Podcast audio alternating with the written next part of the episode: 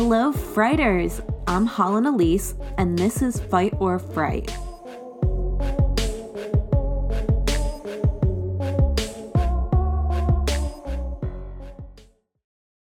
Hello, hello, hello! Welcome to Fight or Fright. Welcome, welcome, welcome, welcome, welcome, welcome to Fight or Fright. hey guys, it's Holland here, and welcome to another week of Fight or Fright and I am so excited to be here. I love doing this. It gives me something to do during quarantine with that nasty Rona that's going around. But I just want to say, y'all rock, take care of your mental health, and try not to let that Rona get you down. I mean, for me in particular, it's been such a fucking odd sensation these past couple of months, feeling like there should be somewhere that I should be and something I should be doing. And I mean, damn, for like four days to a week, it is so much fun to be like, yeah, I don't have anything to do. I can sit on the couch, I can go for a walk, I can go to the park with a mask, of course. But after that, it just becomes fucking boring and really quick.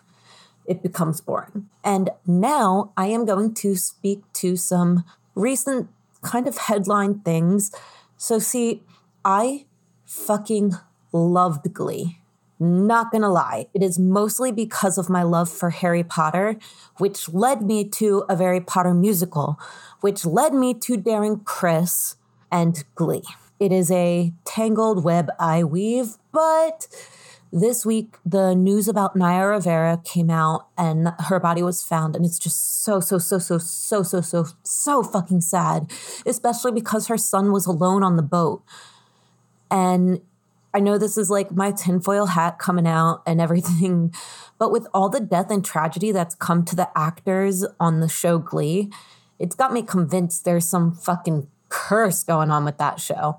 I don't know what it is but just all of the sad, tragic deaths that happened, Mark kind of did some horrible things, but still committing suicide and all of those things is still sad for the loved ones and the people that you left behind. And then Cory Monteith, it's just all so, so sad.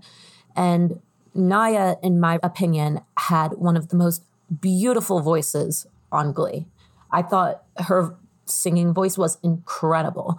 And when it comes to dancing, I am like the whitest of white people. So I'm in like awe of her dancing skills. And so it's just so sad what happened, especially that her son was by himself on the boat. And I mean, I'm so glad that he was rescued because he's so young, but it's still so sad. And my thoughts go out to her, her family, especially her son, and may Naya Rivera rest in peace because it's a really sad, tragic death. And so now that I kind of got that out of the way, I am going to go into the fright of fight or fright because the one thing that scares me more than anything in this world is being wrongfully convicted of a crime I did not commit. And this week, I am going to speak about a crazy wrongful conviction though I also kind of believe all of them are crazy, but you know, this one is like, whoo. And I'm going to speak about the wrongful conviction of Rafael Ruiz. This story, if you are like me, will upset you, but I already have a bit of a love hate relationship with the US justice system in general. I find that wealthy people get the benefit of the doubt, while those living paycheck to paycheck don't always. Also, if you're white, it helps. And I, I digress. There's many problems in everything, but I'm going to get to the actual story of Rafael Ruiz. And we are going to take that time traveling thing, wibbly wobbly, timey wimey, all the way back to 1984. And the story begins on May 18th, 1984. Rafael Ruiz was 24 and he was staying with his brother in apartment 6B of the Robert F. Wagner Public Housing Complex in East Harlem, New York. I've been to New York City a lot of times. I can honestly say I've never been to Harlem, but it was a public housing complex. He was staying there at that that night with his brother. And during that night, a woman was found on the sidewalk outside of this housing, public housing, and she was hyperventilating. And she was checked out, and it was found that this woman had been brutally beaten and raped. And once she was up to it, she ended up speaking to the police, as most people in this situation would. And she told them that the man that was responsible for this horrible, horrific, awful gang rape ordeal was named Ronnie. She gave them the information on what happened that night, and Ronnie had given her a ride in his car to the public housing, uh, Robert F. Wagner place that she was found outside of. And he brought her to an apartment. And after they were done in the apartment, they went up to the roof. But horribly, sadly, tragically, just awfully, this is where more men were waiting. And this 18 year old girl was gang raped by this quote unquote Ronnie and three other people. The victim willingly went back to the police with the police to the building to assist in the investigation. And she ended up pointing out apartment 16B. In this apartment, they knocked on the door and they found Rafael Ruiz, who, as I said, was in this apartment staying with his brother. So once they knocked, he opened the door and they asked if he would come to the precinct and he agreed. He he didn't do anything and all he knew from the police is that something happened in the building. His name came up because it happened on the same floor as him. And so he went back to the precinct with the police and they took his picture. This photo was then ended up being placed in a lineup. But in this lineup, there was a major fucking flaw at least I believe, in this lineup. If you can really even call it that, because in most lineups, if it's done correctly, what should happen is it's like five, six people in a photo lineup that look fairly similar and you show it to them. And so in this photo lineup, the victim had already kind of given a description of what the men looked like who raped her and one of the things was that these people were black, but also they didn't have like an afro hairstyle. And so Rafael Ruiz was in a photo lineup with a bunch of people who had the afro hairstyle, which she said he didn't have. So he was the only person who even kind of remotely, very vaguely resembled the description because he didn't have the afro hair, which she told them the person didn't have. And so, really, he didn't match the original description of Ronnie Ruiz. He really didn't match it at all because, like I said, the victim said that it was black men that raped her, and Ruiz was Hispanic, or not was, he's still alive. So, Ruiz is Hispanic, he's not black. So, another major flaw that the detectives on this case had the victim do was it wasn't just a photo lineup. But they also had Rafael Ruiz in a room by himself with a two way mirror. And on the other side of the two way mirror, they had the victim identify him. This wasn't like a police lineup where there were more than one person. It's apparently called a one on one, one of the articles I read called. And this type of identification is usually not used and it's only reserved for emergency situations like if the victim is seriously ill or close to death. So, I mean, I know that the victim was like raped and beaten and all of that stuff. And I can only imagine how much she wanted to put this behind her, but she wasn't ill and she was not on her deathbed. So it's kind of odd that this was used in this case. But anyway, Ruiz ended up being charged with the rape, and Manhattan DAs offered many plea deals, four to be exact, but they offered him all of these plea deals, and one of them would have had Rafael Ruiz only serving one and a half to three years in jail. But every time they offered him a deal, he rejected it because he would say that he's not a criminal and he's not going to admit to a crime he didn't commit. And so the case ended up going to trial. And like any good lawyer, once Ruiz went on trial for rape, his lawyer tried to argue to the court that the identification should not be admissible. But the judge allowed it to be brought up during the trial. And once the trial began, the only thing the Manhattan DA had to use against Rafael Ruiz was the victim's testimony and ID. And I believe that these were faulty from the beginning.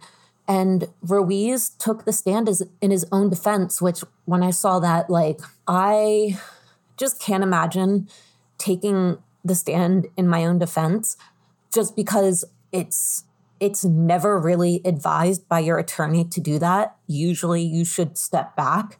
But I know that that's hard because if you're innocent, then you kind of want to have this feeling that the system's not going to fail you and it can't find you guilty because you didn't do it. So, how could the jurors and the judge and everyone find you guilty when you had nothing to do with it? So he took the stand and spoke to his ethnicity being different from her original description and statement. And also, how the fuck could he be Ronnie? Because, as the victim said in her own words in her statement, Ronnie drove her to this public housing. Rafael Ruiz cannot drive. He does not know how to drive. So there's no way he could have driven her. So how could he be Ronnie and how could he have done what they say he is doing? But like so many before, Rafael, and I can only assume there'll be some after, which is a horrifying thought. But even with this very, very minimal circumstantial evidence, Rafael Ruiz was sentenced to eight and a half to 25 years in jail for this gang rape. He was denied parole many times, and he served the full 25 years in prison. So, after eight and a half years, when he started being eligible for parole, they kept denying him until 25 years, which was the longest he was sentenced for. So, he was 25 when he went into jail. He was 24 when the crime was committed on this woman, but 25 when he went to prison and he spent 25 years in jail. So this poor man spent as much time in jail as he had outside of jail by the time he was released.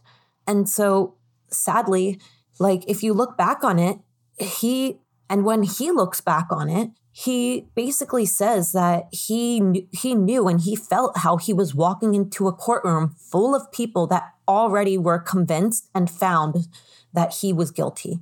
And there's also something I came across in my research and it's called trial penalty and this is a word that in its most simplest definition this means that when someone does not take a plea deal that's offered to them and they take their case to trial, they end up getting more time than someone normally would if they weren't offered a plea deal. Or obviously, if they took the plea deal, they would get less. But when they decide to not take the deal and take their case to trial, they end up getting a longer sentence this is I'm, I'm no lawyer and I, I love the podcast let's go to court. I don't even have one semester of law school and my roommate is a lawyer so she will probably listen to this and give me information but apparently that's what trial penalty is and apparently it happens. I'm not 100% it's just something i came across in my research but apparently, many people who are eventually exonerated, they end up taking the deal that the DAs offer, not because they are guilty or were guilty or in any sense had anything to do with the crime, but because it shortened the time that they would spend in jail. So if someone had like kids or something that they wanted to come back out to and like have some semblance of a life they they would take the deal not because they did it, but because they were nervous that if this went to a court, they would be sentenced to something they didn't do and get more time. So they just took the safe bet, which was the plea deal, so that they wouldn't spend much as much time behind bars. But Raphael in no way wanted to be thought of as a criminal, and he was not. So he was like, "What? Basically, why the fuck would I admit to something and take this plea deal where I'd have to admit my guilt when I didn't do it and they're to basically close the book on this case. If I come out and take this plea deal and then plead guilty, the police basically close the book on the case and the and I didn't do it. So he went through a lot of his appeals, like all of them. And in 2003, 15 years after going to jail and getting convicted of this crime, his family hired a lawyer by the name of William M. Tendy. And William was kind of looking over the files and he just got the idea that it'd probably be a good thing to reinvestigate the case. He kind of found some faults with the case and the prosecution and what was going on. So he just decided to start another investigation to see what was going on. And for one thing, the victim led the police to apartment 16B. As I said before, this is what we call foreshadowing, or before it was foreshadowing, now it's just what happened. But the victim led them to apartment 16B. And across the hall in 16C, there was a woman that lived there, and she had a boyfriend that was called Ronnie and it's 16B and 16C. They were right across the hall from each other. So once this was figured out, they went to look for the girlfriend that had the boyfriend, Ronnie, quote unquote.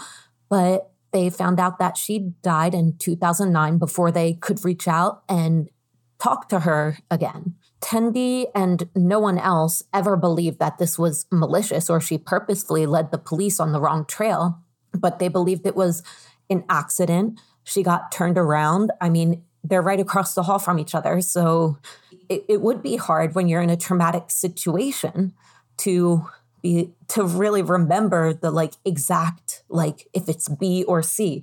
All you know is it's 16. So this witness testimony and this witness pointing them in the direction of apartment 16B instead of 16C is what put them on Rafael Ruiz's heels, even though he looked nothing like the description that she originally stated. And so after he found these inconsistencies, William Tendy, his lawyer, ended up turning the case to the Innocence Project. The Innocence Project worked in tandem with the Manhattan DA, who originally was the people that wrongfully convicted Rafael Ruiz to begin with, and a group called Conviction Integrity Program. And this was all after he'd already served his 25 years in prison. He was out of jail at this point, but he wanted to clear his name. And so, this team of people that were working together for Rafael Ruiz and clearing his name, in 2018, they ended up finding the victim of the crime that put Ruiz in jail in the first place. And they were able to get a chance to speak with her she told them that she still wasn't even sure if Ruiz was the person that raped her. And she was, it seemingly in the article that I read, she, she didn't really think that he did it. She told them that uh, she felt pressured by the detectives to identify someone. And they were kind of saying things along the lines of, like, they could do this to someone else how would you feel if they did this to someone else? Like you need to you need to get these this person off the street blah blah blah blah blah blah blah. And they had this not recanting but they had this victim coming back and saying i i felt pressured like i had to give an identification even though i wasn't really completely sure that it was him Eventually, they were able to get their hands on the rape kit that belonged to the victim. And this rape kit excluded Rafael Ruiz based on his DNA. It excluded him from having anything to do with this crime at all. He couldn't have done it based on the rape kit DNA.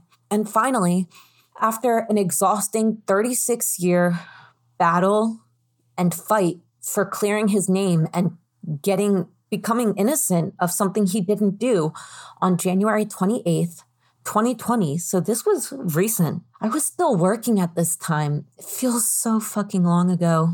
I feel like there's now before Rona and after Rona. It's like a new timetable, like BCE and all of that. Like I feel like this is a new a new timeline where it's like before Rona and after Rona. Because January 28th, 2020, even though it was not that long ago, seems forever ago. But this is the date that the Supreme Court exonerated Rafael Ruiz. He was taken off the sex offenders registry, his records were sealed, and he is now 60 years old and has finally gotten his name cleared from the crime that he did not commit. But I mean, he spent so much time in jail for something he didn't even do. And there was so little evidence that he did it. They didn't, I mean, I know in 1984 DNA wasn't really a thing. And there wasn't really any other evidence, just her saying, like, this happened to me. This is the apartment. But she didn't even, from what I read in the articles, she didn't even say, this is definitely the apartment. She was like, I, I think this is the apartment. And so he spent time in jail for something he didn't do, and there was little evidence that he did it. And his mother died while he was in prison. His mom died before his name could even be cleared. But his friends and family never gave up on him. They knew he didn't do this his friends, family, everyone stood behind Rafael Ruiz, which is why they got him a new lawyer. They got him in touch with the Innocence Project. They kept fighting for him.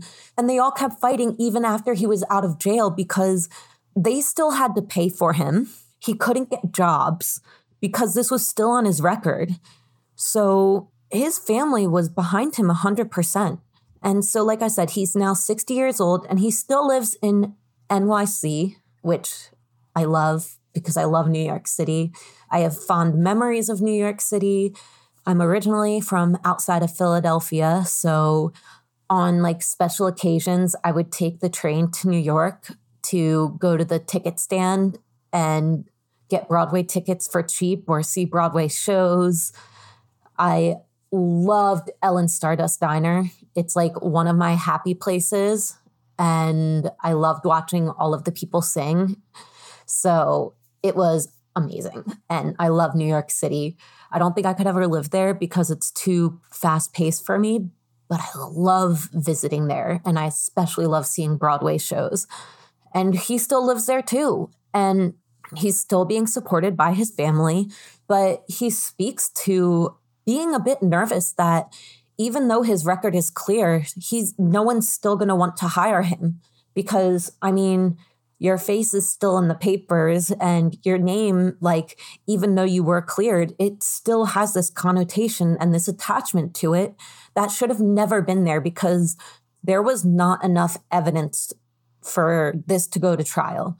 I don't think personally. From what i've read and i couldn't find a lot of the stuff from back then because a lot of the stuff i found was the more recent things that talked about his exoneration and like they briefly went over the incidents, but what from what I found, there wasn't a lot of evidence other than the testimony and identification from the witness, which didn't even completely match her original statement. But he says that he's just going to go about his life, staying out of trouble, and just taking things as they come. And he's just glad that this is all done.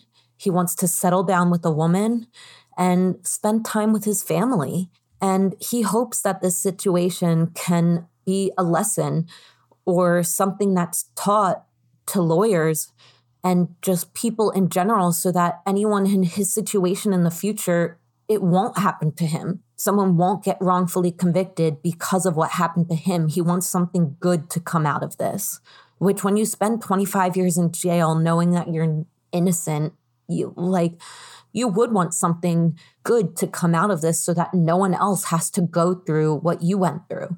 Because, like I said, it's really only the victim's ID and testimony that they used in trial. It's not like they really had DNA at the time, so there was no DNA evidence. They didn't even test the DNA until like 2018 or 19 or something.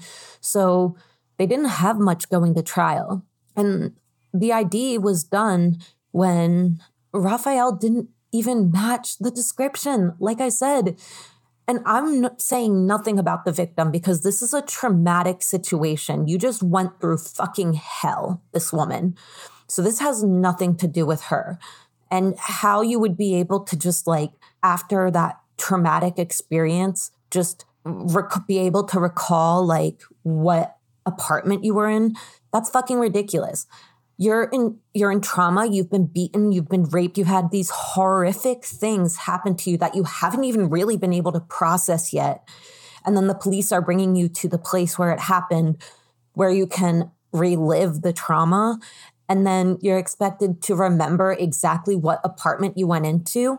You can know what floor you went to. I'm not I'm not saying that you can't, but knowing if it's 16B, 16C, 16D, that's a little bit harder. So I feel like they should have looked into everyone on that floor, not just the apartment that she was like, I think this is it. And like I said, this has nothing to do with the, the victim. She was traumatized. She was in shock. She was scared. She just had a horrible thing happen to her. But the detectives, I just kind of feel like they could have done a more thorough and better job. And I don't even know if they could have done a more thorough job. There just wasn't really the evidence there.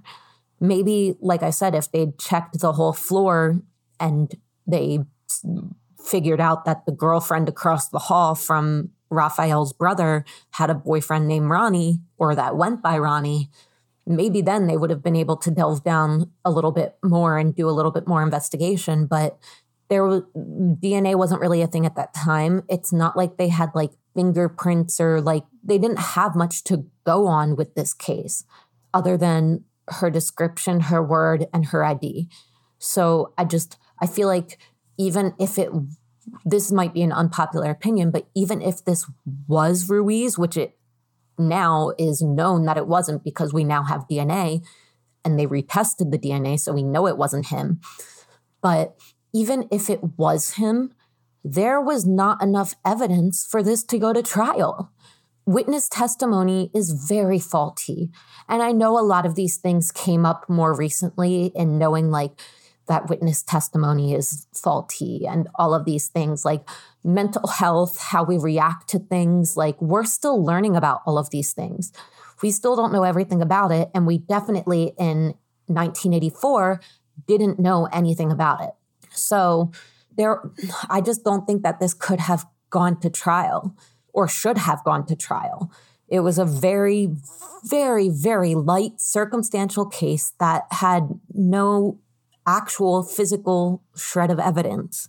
And I feel bad for the victim because she was raped and beaten. And now, after all of this time, the person that the police put in jail, she knows didn't actually do it. And DNA shows he didn't actually do it.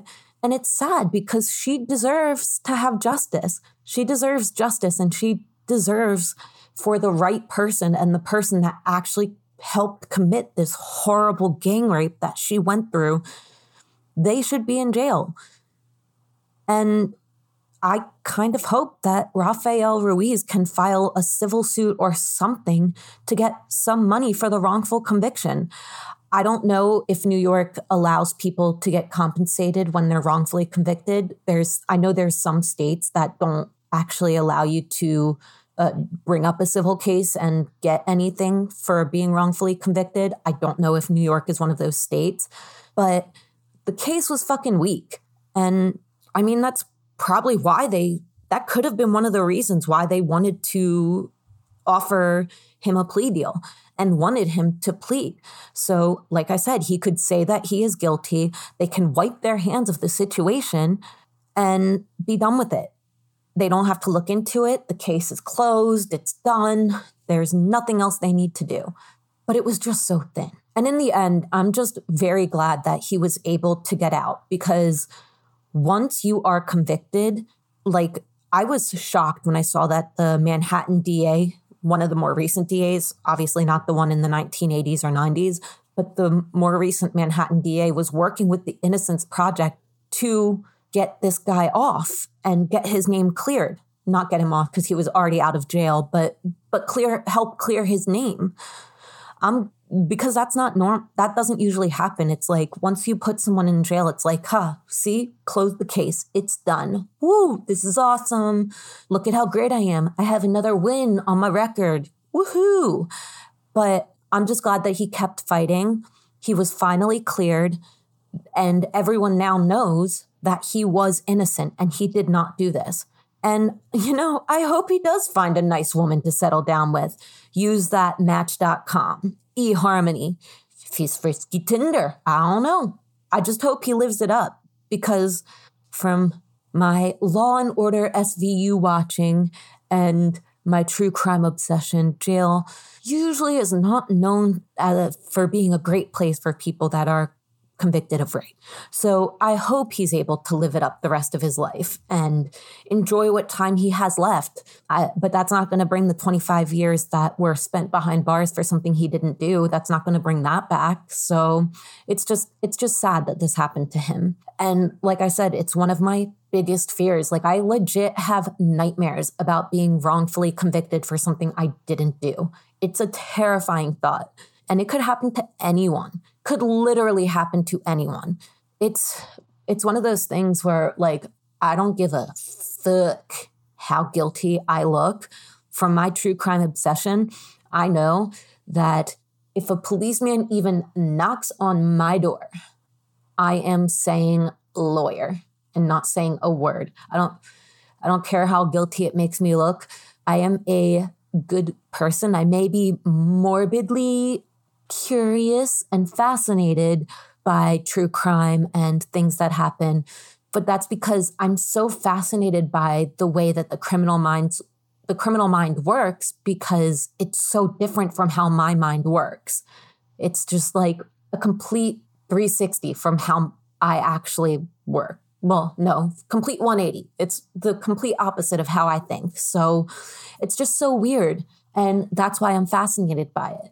So I know that if I were to take a lie, det- I would never take a lie detector test because even the person that invented the lie detector test is like, that shit's fucking bullshit, man. and I get stressed and anxious so easily that I feel like that would interfere with my testing. So even if it made me look guilty, I would I would not do a polygraph or a lie detector test. I would get a lawyer in one second because this is my biggest fear. So, everyone, that's another episode of Fight or Fright. I hope you enjoyed it. You can follow me on Instagram at Holland Elise at Fight or Fright Pod, on Twitter at Fight Fright Pod, on Gmail.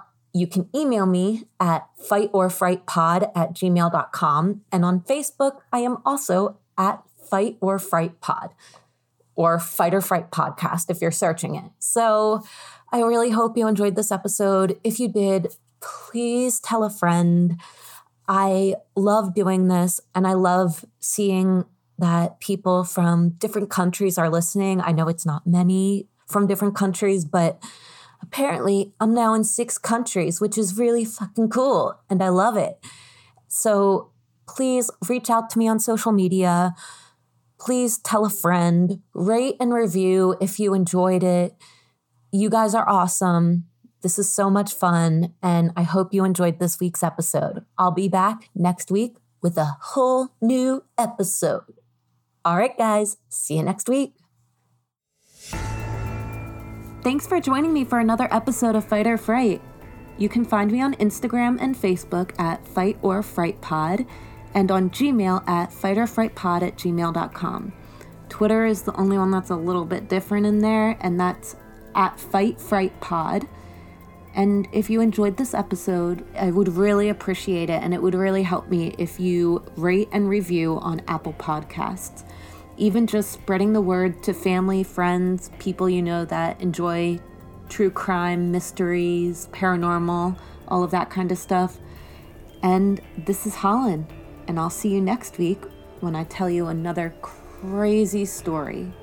And remember, you don't have to fight this fright.